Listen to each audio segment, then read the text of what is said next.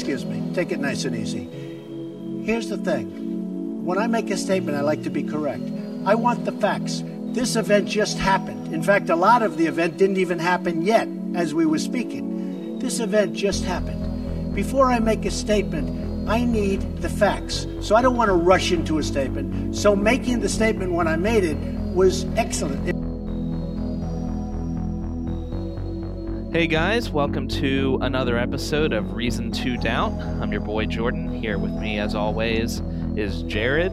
Uh, today, we're going to be talking about a person that's near and dear to all our hearts, our very own President Donald J. Trump. But before we get into that, uh, today's episode is brought to you by the Dunning Kruger effect. Uh, so, Jared, why don't you break down what the Dunning Kruger effect is? So Dunning Kruger effect is basically um, like cognitive bias in people who overestimate their ability. I guess you'd say like you have a curve, and basically at there's a, a curve of knowledge, but like somebody will think that they're way more qualified to talk about a topic than they actually are, and then as a result, they stick their foot in their mouth a lot. That's the layman's version, I guess you could say. Yeah, if you graft people's confidence yeah. as a function of their knowledge, um, it looks like a U. So people have very no, low confidence when they have no knowledge. When they have just a little knowledge, though, they have a ton of confidence. yeah, yeah. And then you can see when you get more knowledge, your confidence plummets. Right. It's like uh, and then slowly builds back. If up. you imagine a, like the standard bell curve, from you know elementary school, middle school, high school, whenever you learned it, you just flip that upside down. But then yeah. on the outside, you have like these slants that go down. Right. So it from my own life, for example, um, I'm a nuclear engineer. I have a bachelor's degree in nuclear engineering, and I would say my confidence level and like my knowledge of nuclear engineering, I'd put myself as like proficient, probably, maybe a little bit less than, certainly not an expert, uh, because I know enough to know just how much I don't know. Like my professors and people who've been in this field for decades know so much more than I do. But someone who like saw Chernobyl and then like read an article might think, man, I've got this nuclear engineering thing down, you know? exactly, like, yeah. uh, and that is a, a a behavior you can see in a lot of people, but particularly with Donald Trump, all the time. Now, before we dive into this list, um, we're going to be going over the top 10, well, really nine, uh, false claims made by the president. Uh, it'll be nine. One of them isn't a claim, but it's just too good not to yeah. put in there. So be nine and a bonus. And um, we we this is our subjective list. Um, I'm sure you could come up with a, just as good a top 10 list a hundred times over. Yeah. so we'd love to, if you have another better list, we'd love to see yeah. it. And so before we dive into this, um, this isn't a specifically political podcast. This is a skeptical podcast. Um, so I think it's fair to say that if we had a different president, we'd be doing the same list about them. Uh, but we really feel strongly that skepticism is something you can apply to every facet of your life um, and your political views is no exception. So even if it's uh, someone you're generally inclined to believe with or, or, to believe or agree with, doesn't mean you should accept everything they say at face value. Uh, so that out of the way, we can go ahead and dive into our list. We're going to start down at the bottom. We're going to start with our honorable mention. So, like I said, this one's not technically a claim. So uh, it's not a claim, but it's close. On uh, back when the president was still doing his daily press briefings for uh, COVID nineteen, he uh, did one on April twenty fourth, which was particularly bizarre. Um, if you watch it, it, it kind of goes all over the place. But uh, during that presentation, a gentleman by the name of William Bryan did a like a PowerPoint on some of the findings that a lab had made on COVID nineteen, where they found that uh, viruses the, the virus in samples of saliva and respiratory fluid when treated with bleach and isopropyl alcohol the virus uh, died the, those disinfectants were effective in killing the virus in those samples um, and the picture on the on the slide shows like a spray bottle So uh, this was emerging research, and anytime you're talking about emerging research, you should take it with some salt. But you know the situation's evolving rapidly, so they, they talked about it, which is fine. Uh, but then Trump started talking. uh, he starts by talking about uh, ultraviolet treatments on the body, maybe inside the body. There are ultraviolet uh, treatments in, that, that are like hypothetical that could be in the body. It's unclear what he's talking about, but that's not the important thing. Uh, so after that, he he then says, and keep in mind the disinfectants that were, were in the presentation he's referencing, uh, those were specifically bleach and isopropyl alcohol. He says, where it knocks it out in a minute, one minute. And is there a way we can do something like that uh, by injection inside or or almost a cleaning because you see it gets on the lungs and it does a tremendous number of the lungs. So it'd be interesting to check that. So that you're going to have to use medical doctors with. But it sounds it sounds interesting to me. So it's not a claim, but he's asking the question or suggesting he turns to the medical doctor who's on the side of the, the, the thing hey you know it'd be cool what if we could Im- inject bleach into your lungs that would fix it, right? It's like, oh man. Now, to be fair, it would cure COVID nineteen for sure because you'd be dead. You'll die if you do this. Hundred percent effective. It's like it, it, it's like you just explained to your toddler how like bleach cleans stuff yeah. and then they're like oh well the, the virus is in the lungs let's put the bleach in there yeah. uh it, it is funny because Clorox uh, released a, a, press statement telling people under no circumstances to drink or inject bleach. yeah. Uh, you have to wonder like what the person at Clorox was thinking as he was writing this What's good? statement. And, it's crazy, you know. Like I, I expect something like that to come out of like you know a twelve-year-old or the Onion. I don't know. or know. the yeah, or the Onion. But like to have the actual right. president of the United States state it, and then the fact that and, and the problem is it, it's during a, a press conference where he's supposed to be they're supposed to be distributing information right. and he's speaking how to treat in an official capacity and right um, so that's that's the problem with shooting off off your cuff now normally we're we're pretty sticklers for citations but i hope i don't have to cite any research on why injecting bleach into your lungs is bad uh, but if uh, if you if you doubt my claim, please hit me up on Facebook, and I'd be happy to do the legwork. or you know, Google yeah. it. That would uh, do it too. I actually did Google it, and there is a paper on yeah. it. So wow, uh, yeah, 1992. Apparently, drug addicts were cleaning their needles with bleach and then not rinsing them properly. So. Mm yeah, there you go. If you want to know what would happen if you follow the president's medical advice, you can uh, you can do that. So, anyway, that was uh, number ten asterisk. Uh, so now into the actual claims. All right. Uh, so sticking in line with with COVID nineteen, um, this claim happened fairly early on this year, uh, and it was Donald Trump in a, a press briefing when he was getting a bunch of flack, but he said different. I've always known this is a this is a real this is a pandemic. I felt it was a pandemic long before it was called a pandemic. All you had to do is look at other countries. I think now it's in almost 120 countries all over the world. Uh, no, I've always viewed it as very serious. There was no difference yesterday from days before. I feel the tone is similar, but uh, some people said it wasn't. Listen, I know pandemics. Trust me, I, I know all the pandemics, and this this one is definitely one. But huge.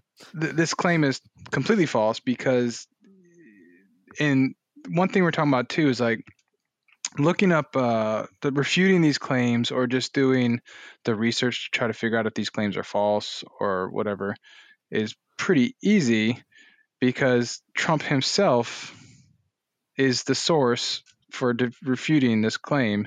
But back in January 20th, uh, he reported that China well, after China had their first reported case of the, the new virus, the World Health Organization reported a bunch of cases in other countries. And then Trump comes out on January 22nd. He says, in an interview with CNBC, he says, Are there worries about pandemic at this point? CNBC was asking Trump that. And Trump says, No, not at all. We have it totally under control. it's one person coming from China and we have it under control, it's going to be just fine. So that that's a very stark contradiction to him saying that he knew it was a pandemic the whole time. Um, and, and that's not an isolated. No, that's not. uh, yeah, that's not. Yeah, he he he said Um, multiple times, multiple tweets talking about it. So Uh, it'll be one one person, and then it'll be zero people, and everything will be fine. yeah. Um, he said repeatedly that uh, everything was fine. They had it under control. They had it.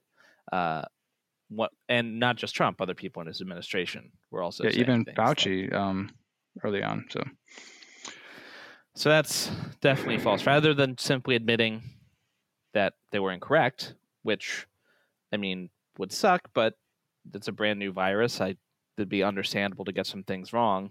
yeah, you, you could simply just come out and say, "Hey, initially it looked like China was doing a good job of containing it. We thought we had it under control.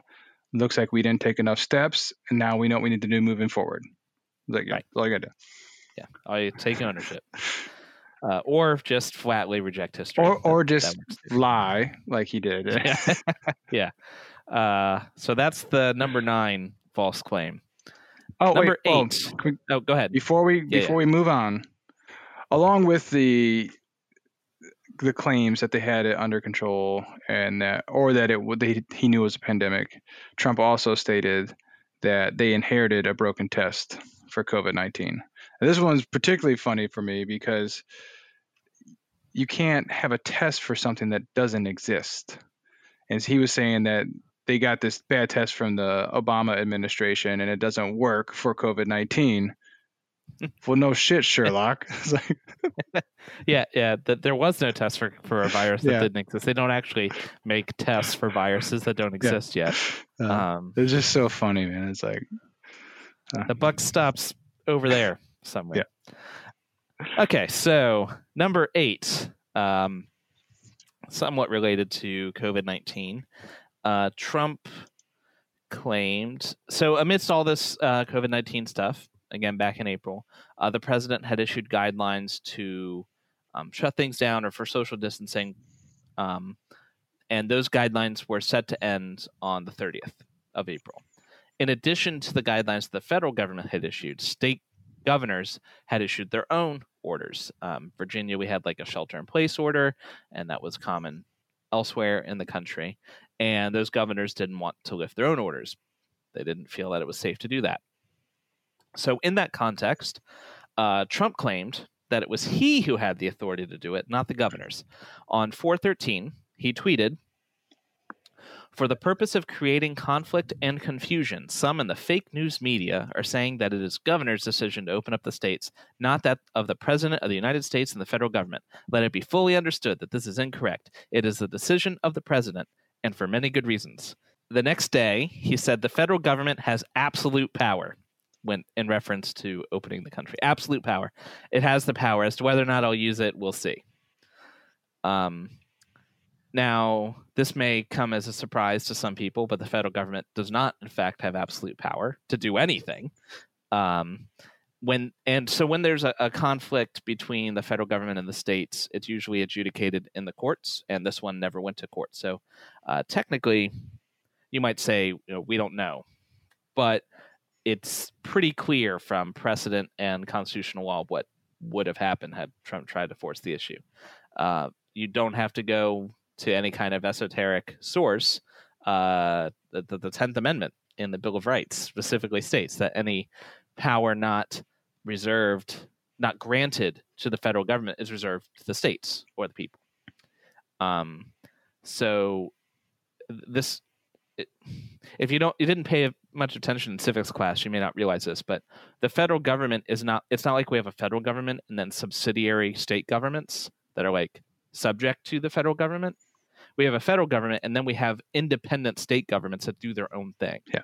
And sometimes the federal government has the authority to supersede them, but only in specific yeah, and only if it benefits the majority of. Right. Right. So, uh, no, that he can apply pressure.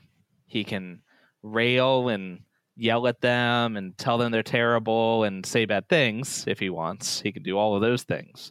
Uh, but he cannot tell a governor to do anything. um, the governor's under no obligation to listen to anything he has. Yeah. Which is, and this one's interesting to me because this is, uh, and I'm not taking a political side here, and I don't want to make this political, but just the state. Uh, I mean, it's going to be political. We're talking about the president. yeah. All right. So make a statement real quick. He's a Republican president talking about like unfettered power of the president and the federal government.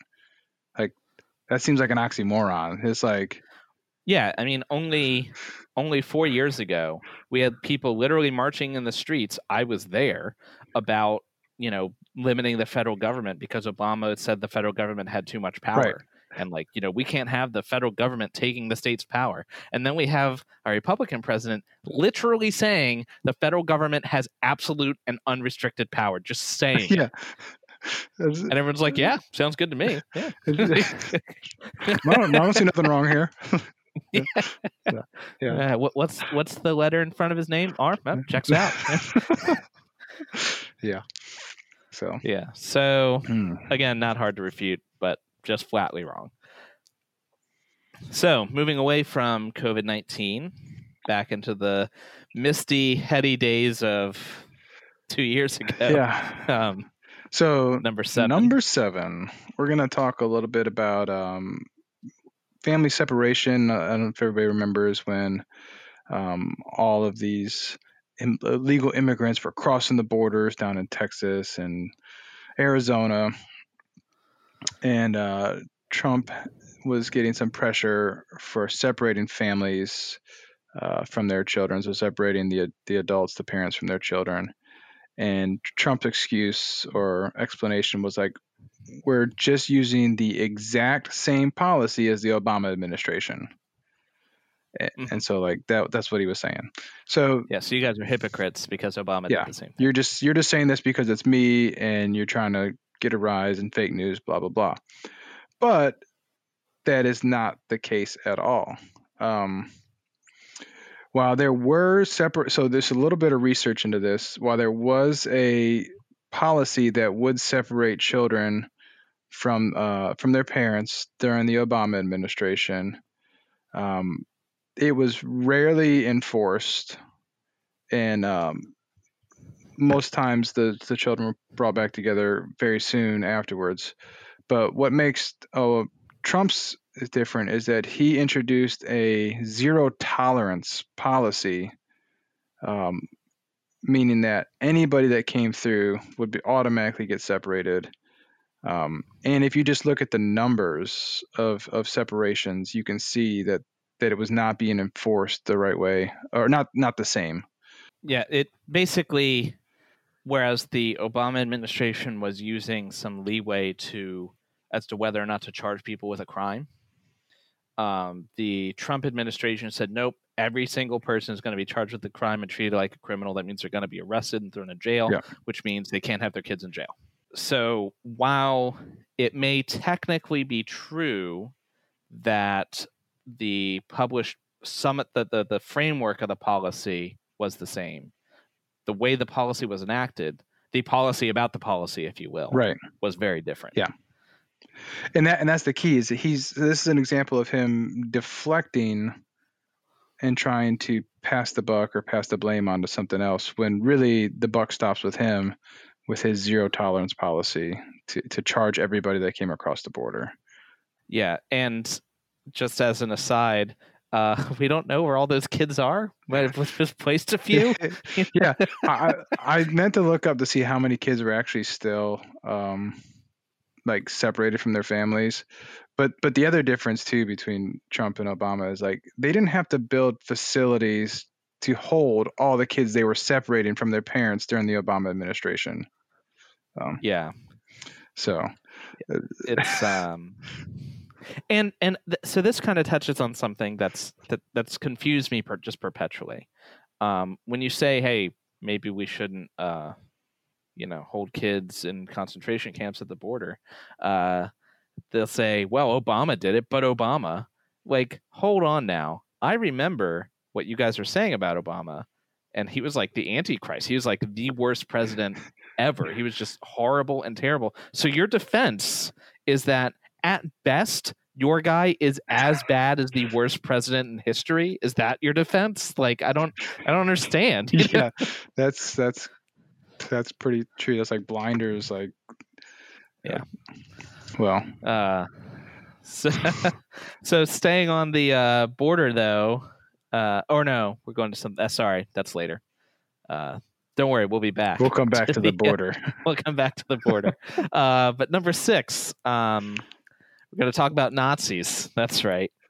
Uh, so this one's actually near and dear to Jared and I. Uh, two summers ago, there were riots in Charlottesville, uh, sparked by um, a rally from the organization Unite the Right, um, which is a very far right leaning organization. Um, and they were protesting uh, tearing down a statue of Robert E. Lee in the shit city of uh, Charlottesville. And uh, the protest was attended by a lot of out and out Nazis, like wearing a swastika mm-hmm. Nazis. Um, and to counter protest, there were several left leaning organizations, one of which is the now infamous Antifa. And they clashed in the streets um, and all kinds of bad stuff happened. So, in that context, or shortly thereafter, actually, um, Trump had this to say about the events. He said this on August 15th. There were people in that rally, and I looked the night before. If you look, there were people protesting very quietly the taking down of the statue of Robert E. Lee. I'm sure in that group there were some bad ones. The following day, it looked like they had some rough, bad people, neo Nazis, uh, white nationalists, whatever you want to call them. But you had a lot of people in that group that were there to innocently protest and very legally protest because, you know, I don't know if you know, they had a permit. The other group didn't have a permit. So I only tell you this there are two sides to a story. I thought what took place was a horrible moment for our country, a horrible moment but there are two sides to the country. Does anybody? So, uh, so there are there. First of all, just just as a as a first impression, saying that there are two sides to every story when one of the sides contains literal Nazis, not not the best look. Yeah. Uh, uh, but regardless, the claim about the permit is false. Um, so the counter protesters did, in fact, have a permit. It was issued to one Walt Heinecke, uh, an associate professor of educational research at UVA. Um, they had a permit that allowed them to protest um, on. So the protests were on eight twelve on Saturday, uh, from nine to nineteen hundred, and they had a specific area they were supposed to protest. The idea, that the plan was at least to keep the two groups separate, so they could both have their protests and they would be physically separated. That didn't end up uh, working out. So uh, I, I don't know why Trump is trying to, in this statement, is trying to defend, even indirectly, the actions of neo Nazis. Um, it, it, actually, he eventually did come out and condemn them, but it took a while, and I don't know why it would take a while to say, "Hey, Nazis are bad." Um, but there, there's even more to this, though. Like, so the specific claim is false, sure, uh, but Jared and I were in Charlottesville at the time so at the time, we were both in the military, and the unit we were in is based in Charlottesville. And we had just finished our two week summer training, and they kept us on afterwards because this was coming up. This this was a danger. So we were obviously watching things very closely because we came close to having to march into Charlottesville lay down martial law. lay down, yeah, yeah, and, and deal with riots. Yeah. I was issued a rifle with ammunition, told, "Hey, uh, you might have to shoot an American citizen today." so that was great. But um, anyway, so we were watching this very closely. Uh, the the night before, that they weren't protesting very quietly. Not so at all. That's not that's so that's what Trump says. Oh, they were protesting very quietly. No, they not unless by quietly you mean literally marching down the street with torches, yelling and chanting. And I remember the chanting very clearly because they were they were actually pretty good. They're catchy, yeah. right? Like they had they had rehearsed. These were not like random chants. This was this was choreographed. One of them was uh, "End immigration, one people, one nation." Like it's an awful message, but it's pretty catchy. Right? I still remember it two years later. You know. I forgot that one. Yeah, but they were like marching down the streets with torches. Yeah. That's not peaceful. That's not The quiet. one I remembered was "We will not be replaced." It was like, yeah, Will not be replaced. There's some stuff about Jews, of Yeah. course, because you know Nazis. And and the, the the the protests were never peaceful. Not not from at any point. The night before they weren't peaceful. The next morning we were watching again because we were wondering if we were going to have to go out there and, and go. And the protest started, and literally within minutes, because we're watching it live, within minutes, one of the neo Nazis picked up a newspaper stand and threw it into the crowd at somebody. Like immediately. There was no build up. It was just like the two sides are there, and immediately they attacked each other. yeah. And I mean, I remember watching watching these people. They're they're marching down with their signs and stuff, and they're instead of having like a piece of wood to hold up their sign or a broomstick, they have It's like a baseball, baseball bat. bats and aluminum pipes and like stuff. It's like yeah, lead pipes. I'm like, oh my gosh, this is crazy. Um, yeah. yeah, it, it wasn't So, peaceful at all. No. No, no, not at all. Fortunately, we didn't have to get called out there. The MPs did, and if had the MPs needed more help, we were the next ones Yeah. out. But when the police challenged the crowds, the crowds dispersed, so it didn't end up escalating. Uh, interesting how it's totally cool when Nazis protest, but you know other people protest and they get maced and beaten in the streets and whatnot. But That you know, it's so crazy. weird, weird how that works. But yeah, so. Uh, two lies on this one, and bonus supporting Nazis. So Yay! Oh man. You know, it worked out so great in World War II. World War II was just like the best war ever. Let's do it again. Let's Yeah. just rewind it. Yeah. Anyway, uh, Well, number five. Number five. So we're kind of at the halfway point here. Um, kind of speaking of, of the media pressuring Trump, um, you know, that's why he eventually came out and denounced the Nazis was the media kind of backlash. And, and Trump has had a contentious relationship with the lamestream media since the beginning. Yeah. So just recently, um, he he had made a a post on the infamous or famous, I guess you should say, Twitter. Everybody knows about this Twitter, and um, Twitter tagged his tweet with a uh, a false claim, like get the facts button, to where you if you click it would link and take you to the news articles that were relating to like actually rebut what he was saying.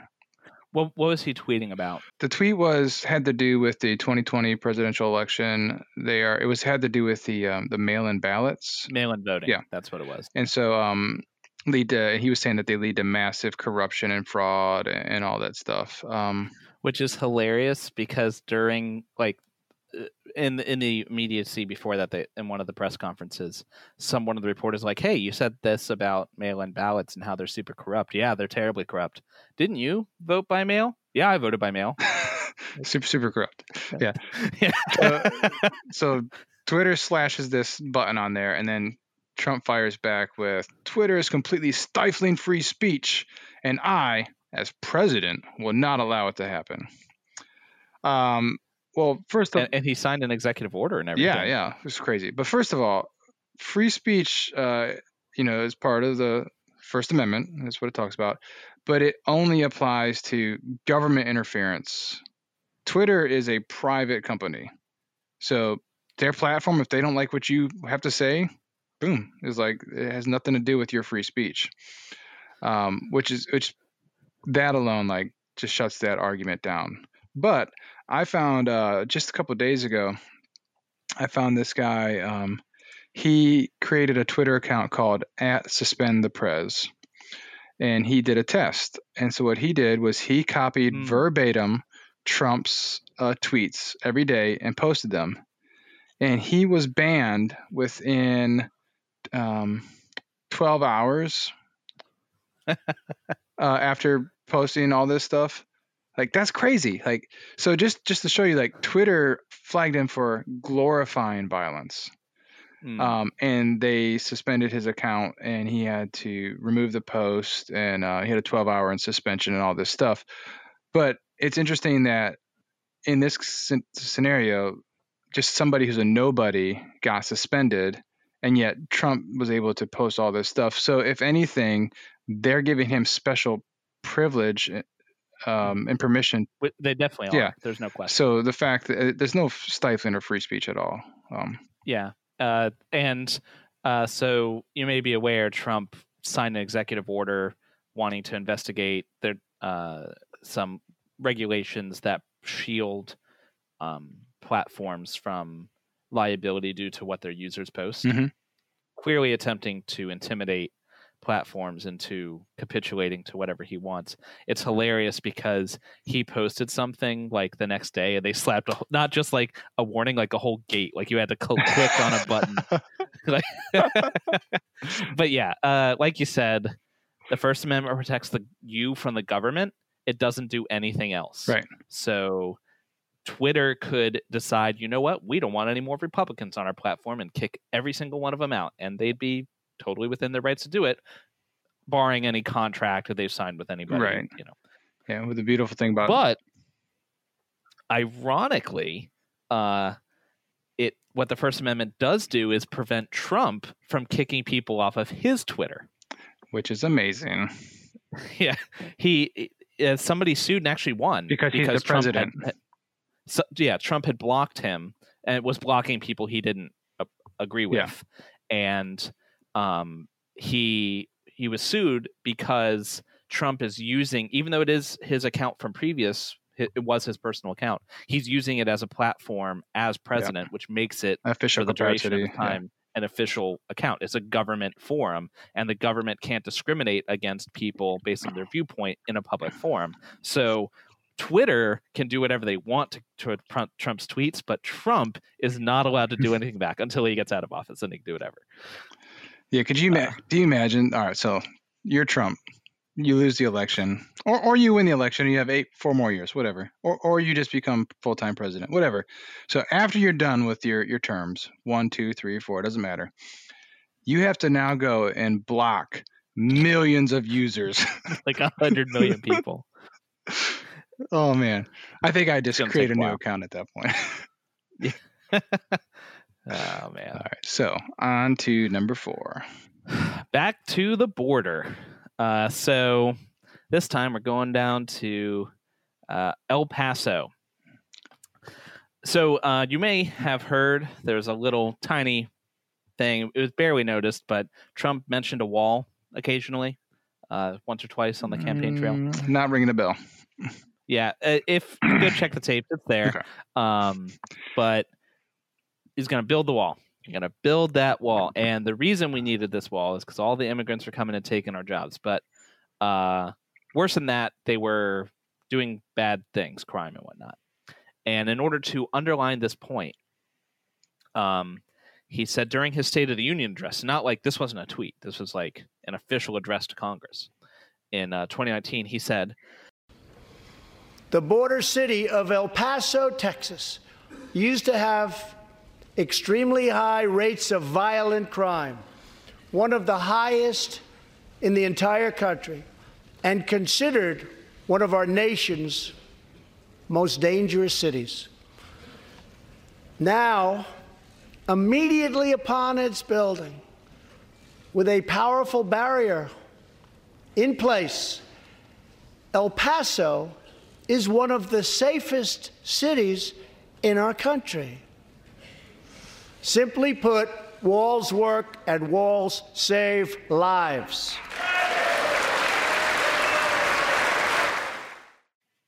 Um, he's repeated the El Paso claim before, um, but that was the most obvious one because it was during his official speech. Well, that sounds um, makes sense to me. Like you put up a wall, you keep the bad people out, right? And the other side, in case people don't know, um, El Paso's I don't know if it's completely unique, but it's certainly unusual it's got... in that it's it's a city that's is on both sides of the right. border. El Paso is on the American side, and then Juarez is on the Mexican side. And Juarez is a bad place. You know, uh, gangs, drugs, murders. Like it's not a safe place. Thing. So, uh, so that's his claim. You put up the fence, crime went down.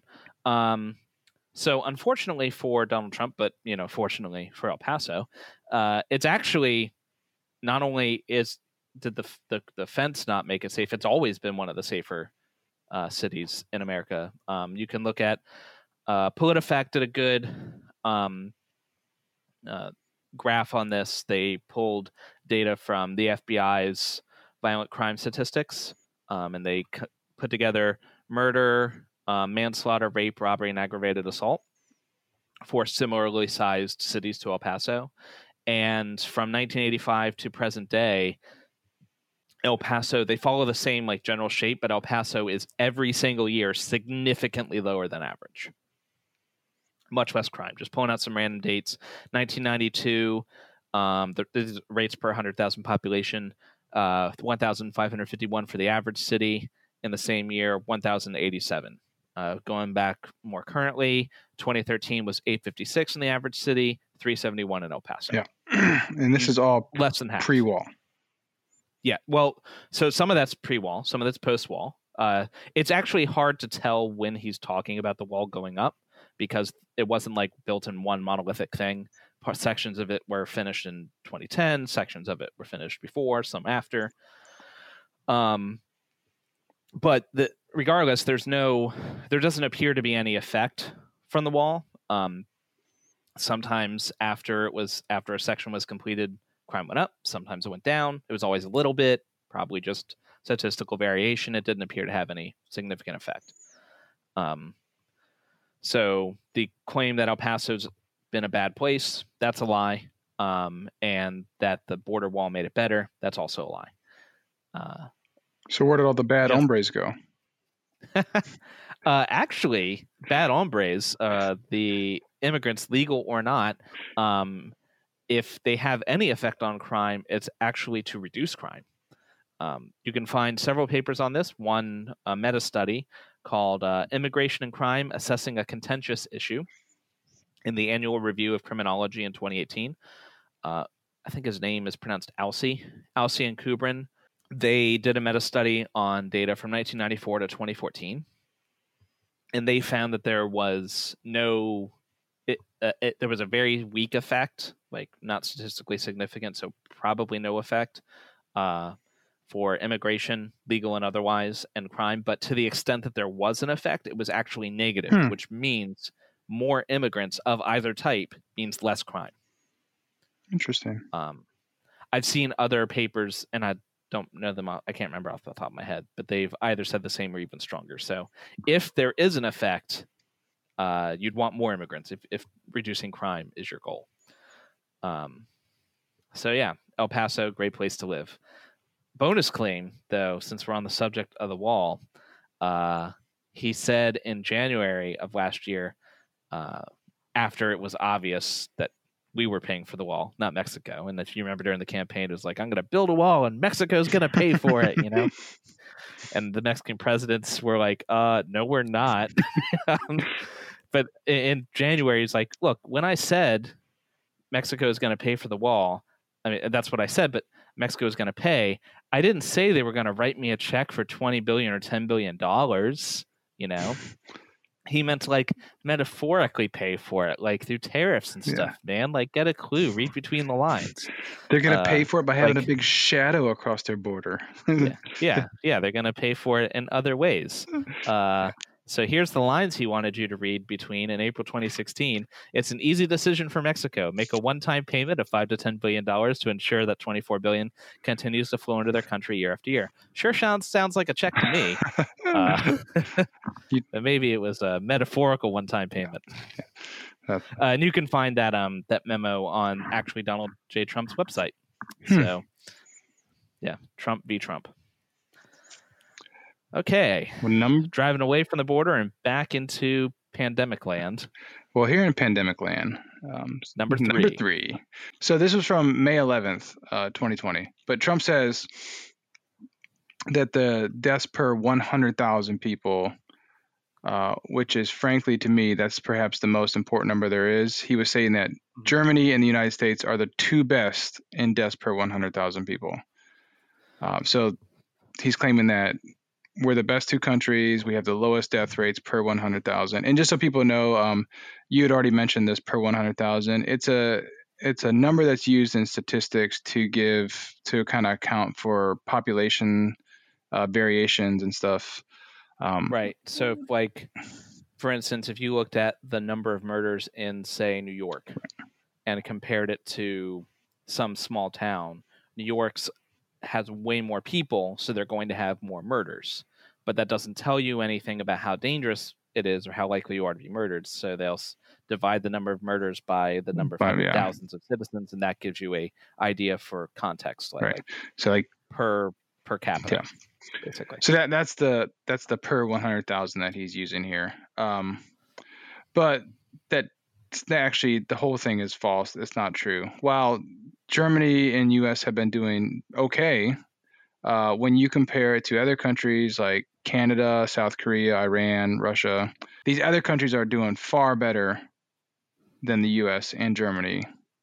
Um, and In the deaths per and the deaths per 100K. 100k yeah so and it only takes a little bit of research to to find that out because you go to the WHO World Health Organization and they have all these numbers listed there and it, it's very easy to find and it's not like we're being nitpicky like okay america was like number two and behind by point one but you know like oh okay tech no like we were like middle of the pack yeah it's you know not not terrible but not amazing you know? Yeah and, and this is this it also may sound kind of weird like this is our number 3 claim here but this is a pretty egregious claim that he's making um given and, and this is also current in what's going on recently and he's trying to make it sound like we have so much better control over the virus here in america than we actually do and it, it's yeah and, and this isn't some random like campaign blurb. No. This is this is uh an argument he is a part of the argument he's making to lift restrictions uh, to dismiss the virus as dangerous to have people go out and get back to work and everything. So this isn't a harmless kind of cute lie you know that oh okay he didn't fact check but it's not a big deal this is actually these kind of lies have actual policy effects Right. and in, in, in the policy influencing voters who are influencing their congressmen and their senators to back Trump, Mhm. you know, moving forward. All, there's all kinds of implications here.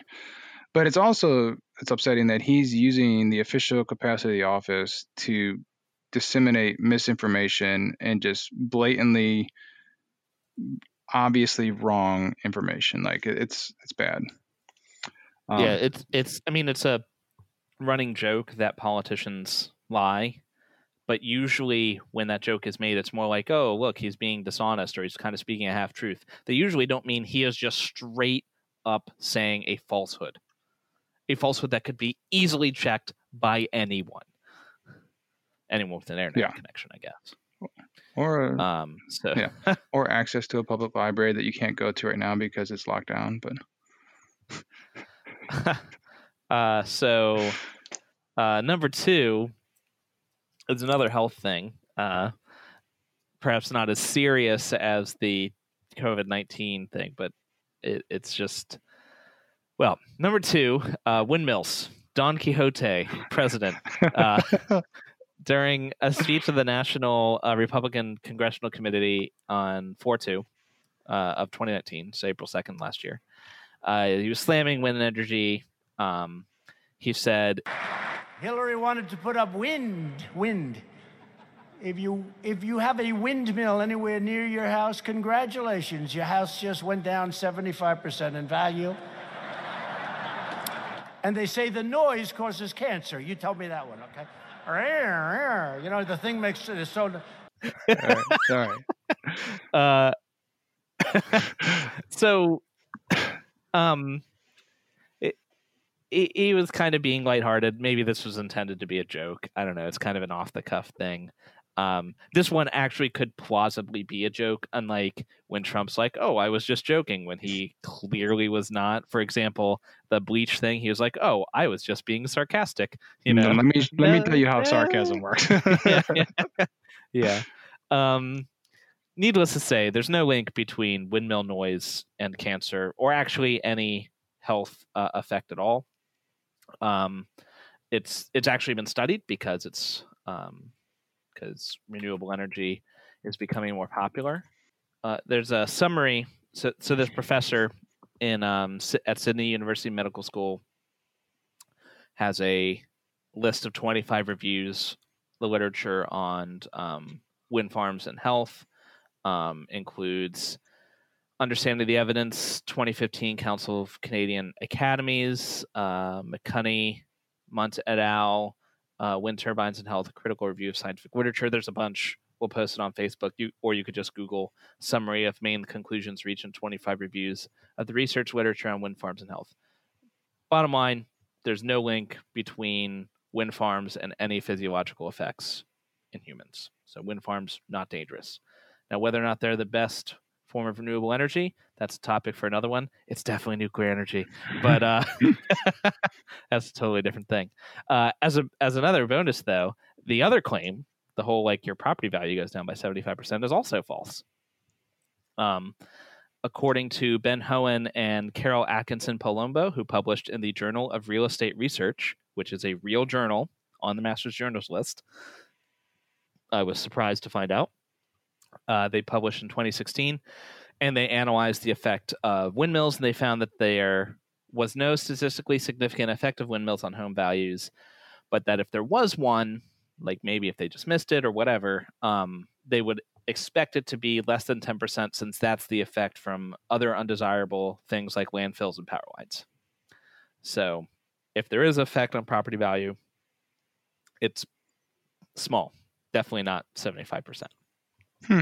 Um, so that one's a little more lighthearted. Maybe he was just telling a really bad joke. I- okay, cool. I'd like to think that he was being serious. I mean, given everything else he said, I would not be surprised if he fully believes that. I mean, he believes that your life energy is a battery, and that's why he doesn't believe in exercise. Um, look it up. I swear it's true. uh, but anyway, the moment we've all been waiting for, the number one lie of four years of Trump lies, uh, is it's spaghetti. As in spaghetti plots. As in, Jordan, do you remember back in August, late August, early September, when uh, Hurricane Dorian was uh, rampaging Alabama, and Trump had claimed that almost all models predicted Dorian would hit Alabama. Do you remember this? I do remember that. Yeah. I remember it too because it was pretty funny.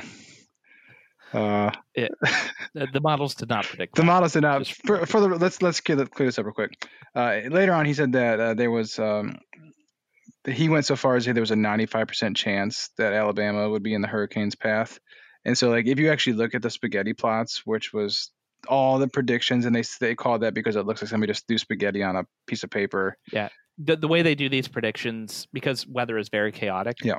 they'll run the, the model tons of times with you know slightly varied know, um, if it goes up a degree here, if you have barometric yeah, pressure, yeah, all that stuff. Yeah. they, they vary the variables slightly and then run it a bunch of times and then see what happens and that gives you an idea based on how often it does one thing versus another what's the likely outcome mm-hmm. Yeah. So he was saying that 95% of them, and I don't, I didn't do the math to figure out the actual percentage, but it's only like a couple of these these hundreds of models, like only like a handful actually make it over into Alabama. So that's clearly wrong, but it doesn't stop there because Trump had a little press conference where he because people are calling him out Yeah. on like no it's not going to hit dorian it, it's probably fine Yeah. and he's like no it definitely is and they're like no it's not so he has a press conference because he has yeah he's the one. So he has a press conference and he holds up a map. He's like, "See, look, right here, the path of the you hurricane." have to you have to google like on a podcast it, it doesn't do it justice. You have to, to google this image. If if you don't remember this, he literally took a sharpie marker and drew like an It's extra a- little side path Yeah. for the if, hurricane. if you're listening to this at home i want you to pause the video go pull up a, a picture. So it it has like the path of the hurricane you know and it, it's like a teardrop you know it goes and it teardrops like well before alabama. And then somebody i.e trump. To, and it's not even like a neat extension. It's like a wobbly like kindergartner extension like literally just drew a sharpie extension over alabama. Oh man, like see? It says on the map. That's That's like a Kevin in the office level of Yeah. like, look, the map says where it's gonna go, so I put it on the map. oh man, it's so funny. And what's funny about it too is it's almost sad because he's so I don't even know if he believes like I bet he actually believed that that map that he drew was an actual prediction, like the actual prediction. Like I think Yeah, well, like, oh, they must have made a mistake. Let me correct this. Yeah. and then that is official at that point like but he he lies so many and that's what this whole theme of this is this whole podcast is just him lying and so we're kind of debunking some of those but like Even when he has nothing at all to gain. nothing at all and then he gets caught in a lie and he makes another lie Yeah, It's it's just doubling down. Like th- there's no benefit from it hitting that section of Alabama or not. Yeah. Th- Either way, it, like there's no benefit whatsoever. So as skeptics, even if you're inclined to agree with someone, we should hold them and ourselves to a high standard of integrity. Mm. you know, when someone makes a claim like windmills cause cancer or El Paso's a dangerous place or the uh, Antifa protesters against the Nazis weren't legally allowed to be there or whatever. Instead of just jumping to Facebook and saying, "You hear this, libtards? You know, stop listening to the lamestream media, sheeple." You know, uh, just do just a, the tiniest bit of research, and if it turns out that your guy is wrong, then he's wrong. Yeah. you know, don't don't try to I- I explain it tell you- away or right. justify it. I can't it tell you uh the um the, the bleach one, the disinfectant one. Uh I posted on that, of course, because I thought it was hilarious, because it is. And some of his diehard supporters that were in my friends list are like, no, like look at the context. He's clearly not talking about like injecting it. And I was like, he literally said it. like he literally said that. Well, I mean, he wasn't like he's ser- like he's being serious. He's just talking about a different study. You don't understand. Listen to the context. And then it was hilarious because a day later, Trump himself was like, "Nah, I wasn't being serious." You know, it's Yeah. like. And then they, they were all like he they immediately pivoted. It's like oh no he was joking the whole time. It's like you literally yesterday like what Yeah. and i think so i think that's one one big thing that we need to hit on is that being skeptical is mostly about being able to say i'm wrong you know Mhm. or I don't or know. i don't know you know and like Right. and and being okay with that um a lot of what gets trump in trouble is that he does not have the ability to say i'm wrong and he definitely doesn't have the the ability to say i don't know um yeah there's no shame whatsoever in not knowing um something i mean i guess unless it's like your little job to know it but right uh it, i don't know i don't yeah. know is always is always an acceptable answer and if you find out you're wrong all you have to do is change your mind you're not wrong anymore Right. everyone's been wrong it's okay just admit you were wrong and change your mind it's not a big deal um Well, the beautiful thing about finding out you're wrong is it gives you an opportunity to correct yourself. You get to Mm, yeah. do the research, and then from that on, point on, you know something you didn't know before, and you can be confident that you're not wrong anymore. it's like magic you find out you're wrong you change your mind and poof you're not wrong anymore Yeah. like it, it, it's it's great you know? Um so yeah and don't and part of embracing skepticism like you said is being willing to admit you're wrong. It's common as humans to kind of double down on mistakes because we would rather it's more about winning the argument or appearing right than it is to actually be right. Hmm but that's not a rational way to approach life and it's not um it, it's better to acknowledge your mistake and improve from it because over time you'll just make fewer mistakes And I think uh, one thing we kind of touched on this a little bit, but this this podcast and this topic particularly, we wanted to to do something a little more lighthearted, a little something easier because some of the topics we've covered in the past require some you know extensive research. Uh, that not everybody has the time or wants to devote the time to to looking up, you know, peer review literature and reading articles and all this stuff. You could refute these claims in 30 seconds with a Google search. Like Th- this podcast probably took the least amount of research of any podcast we've done thus far Yeah. because it's just the, the only the It's hard part was picking the 10 things that we wanted to talk about. It's like yeah that was the hard part was picking 10 out of the several hundred we had available to us. Um, um, so yeah being skeptical isn't something just for um, claims about global warming or evolution or religion or whatever. Being skeptical is something you can apply in every facet of your life to include politics. To include should I drink this bleach or not? Or should I breathe this bleach or not? I don't know. Well, I mean, empirical evidence is some of the best evidence, so there's only one way we're going to find out. All right. Well, I'll I'll go try. But, hold on, don't just go do it. Like we need like a double-blind study. need, I'll, get my like, kids to be the control. group. You know, yeah. Like, don't just go half cocked into this, man. Yeah, we'll go full cock. Yeah, go full cock, hundred percent. So this has been our top ten of well nine plus an extra of false claims made by the president of the United States, Donald J. Trump, uh, leader of the free world. If you think we got something wrong, as always, please correct us. I'm super excited. Uh, if any of you have other uh, false claims that you think are better than the ones that we had, definitely put them on Facebook and we can all share a good laugh about them. Um, if you like this podcast, uh, rate us positively on whatever platform you use to access us, whether that's iTunes or what I don't know what other platforms we're on. Stitcher, Google Podcast, um, any any place you get your podcast, we should be on there. Yeah. So, if you think this is good and you'd like us to keep going, rate us positively. If you think we're awful, do that. Either way, be honest.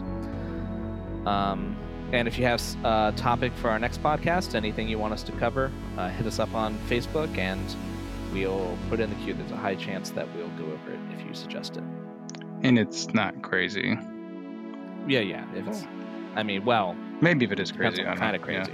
Yeah. I mean, like we've done some crazy stuff. Yeah. yeah, we could all use a little crazy every once in a while.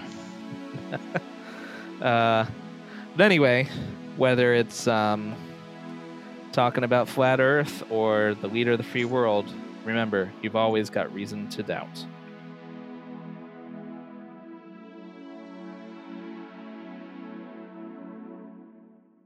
Did you see these were done like early on, but there was a company that made sandals and they were of Trump tweets. Did you ever see these? So what they did, they had sandals, uh, kind of like um, not thongs, but you know, like the old Adidas sandals with like the big wide band over them. Yeah. And on one side it would have a tweet of Trump, and on the other side it would have a tweet of Trump, and they were called flip flops because it Oh. was stuff that Trump had said Nice. that. Yeah, so it was like literally Nice. flipping flopping on, on. It was hilarious.